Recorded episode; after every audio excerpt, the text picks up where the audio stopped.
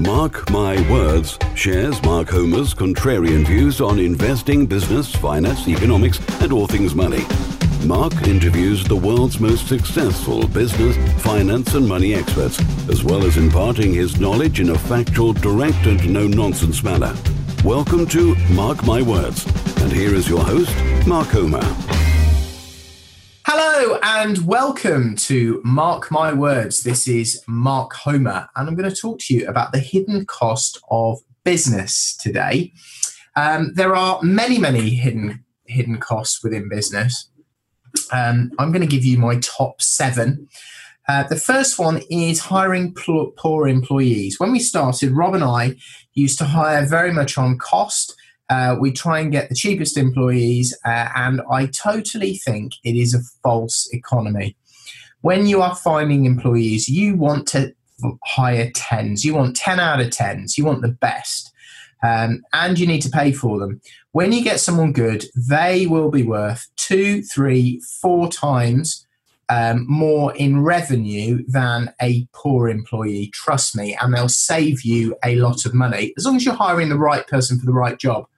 Uh, if they're well experienced and they're really good employees, they will save you all sorts of money um, in in losses uh, and costs as well. So. Um, only hire 10 out of 10s, uh, pick the best, uh, surround yourself with great people.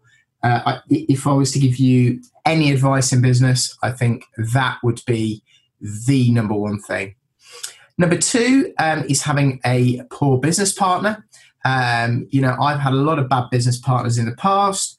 Um, they haven't um, pulled their weight. They haven't been honest with me. They haven't um, been very good at what they do. They've made bad decisions. They've put you know stuff at risk. Um, you know, I feel lucky that uh, in 2005 I met Rob 06. I went into business with him, uh, and you know it took me a while. I kissed a few frogs, but I found a good one.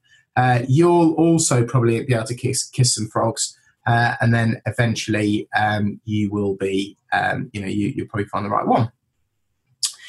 Um, but yeah, getting a bad business partner could cost you huge amounts of money because you know you you, you may end up in a, a big dispute, or you may lose your business over it, or they may steal from you, and there may not be anything you can do about it. So pick very very carefully uh, and test you know, you need to try someone out for six months and see how they are. Make sure you've got a shareholders agreement or a partnership agreement if you're in an LLP. Um, and um, you know, make sure you you watch the management accounts and the bank accounts and expenses and all that sort of stuff. Number three, buying unnecessary um, IT, phone systems, uh, water coolers, um, all sorts of you know these these furniture designed options in offices which cost tens of thousands of pounds, signage, um, all this unnecessary stuff when you're starting uh, and you haven't got much cash. Your money needs to go into marketing, into sales, into growing your business. You get all that other stuff later. Um, so, yeah, don't let these companies sell you all this stuff. Uh, before you've really got a, revenue stream, before you've got a, a proper business. Uh, you see the best businesses start in their garages with nothing uh, and grow the revenue stream. That is the most important thing. Number four, over leverage. Um, you know, people love to borrow 75% against residential property. I can understand why. I also do it. But let the leverage drift down over the long term.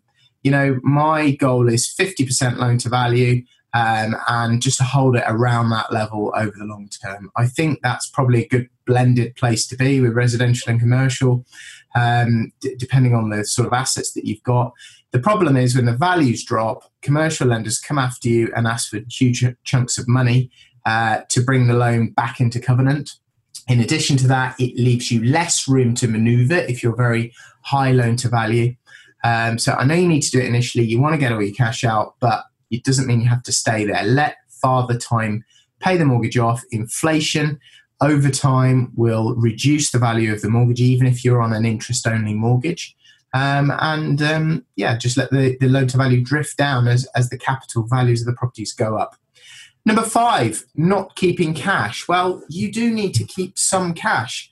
We've seen through this COVID period, we saw with the previous recession um, in 08, 09 that the people who didn't have cash weren't able to switch their business model quickly were the ones that went bust. uh, be very, very focused on keeping good chunks of cash back or liquid securities or bonds, um, you know, money in savings accounts, um, anything like that. Um, maybe some, you know, commodities, um, money in gold, that sort of stuff, uh, which is very liquid uh, that you can access very quickly to ensure um, your business um, carry, can carry on trading because businesses don't go bust due to lack of profit, they go bust due to lack of cash. Number six, um, when the market changes um, and when you know the market doesn't change, competition comes along. Um, you need to adapt your business. If you're sort of standing still, staying the same, uh, I guarantee before too long you won't be relevant anymore. Uh, you won't have adapted to the market as it's changed, and therefore you'll end up going bust because com- com- competition will come along. Your customers will want other stuff, and the competition will respond to that and take your business away from you. I uh, remember the only person that can fire uh, members of staff, um, you know, in your business is the customer. There is only one boss, the customer. He can fire anybody in the company from the chairman on down simply by spending his money somewhere else. And number seven, diverting time into nonsense. Um, lockdown has reiterated and reminded me of how much nonsense goes on in my daily life. Um, how many calls, how many people want my attention, how many people want me to travel to places, um, how much, you know, sort of office stuff's going on, how many people want to talk to me in the day, all this stuff I didn't have during lockdown. I got a hell of a lot more done. Clearly, you need to do some of it, uh, but just focus on get you know income generating tasks getting your stuff done if you can't do it in the office go to somewhere else like starbucks or maybe you know home another room or whatever it is uh, and, and focus on those tasks so that you know you're not getting diverted onto um, other stuff um, so i hope that's been valuable for you. They're the seven hidden costs of business and that has been mark homer for mark my words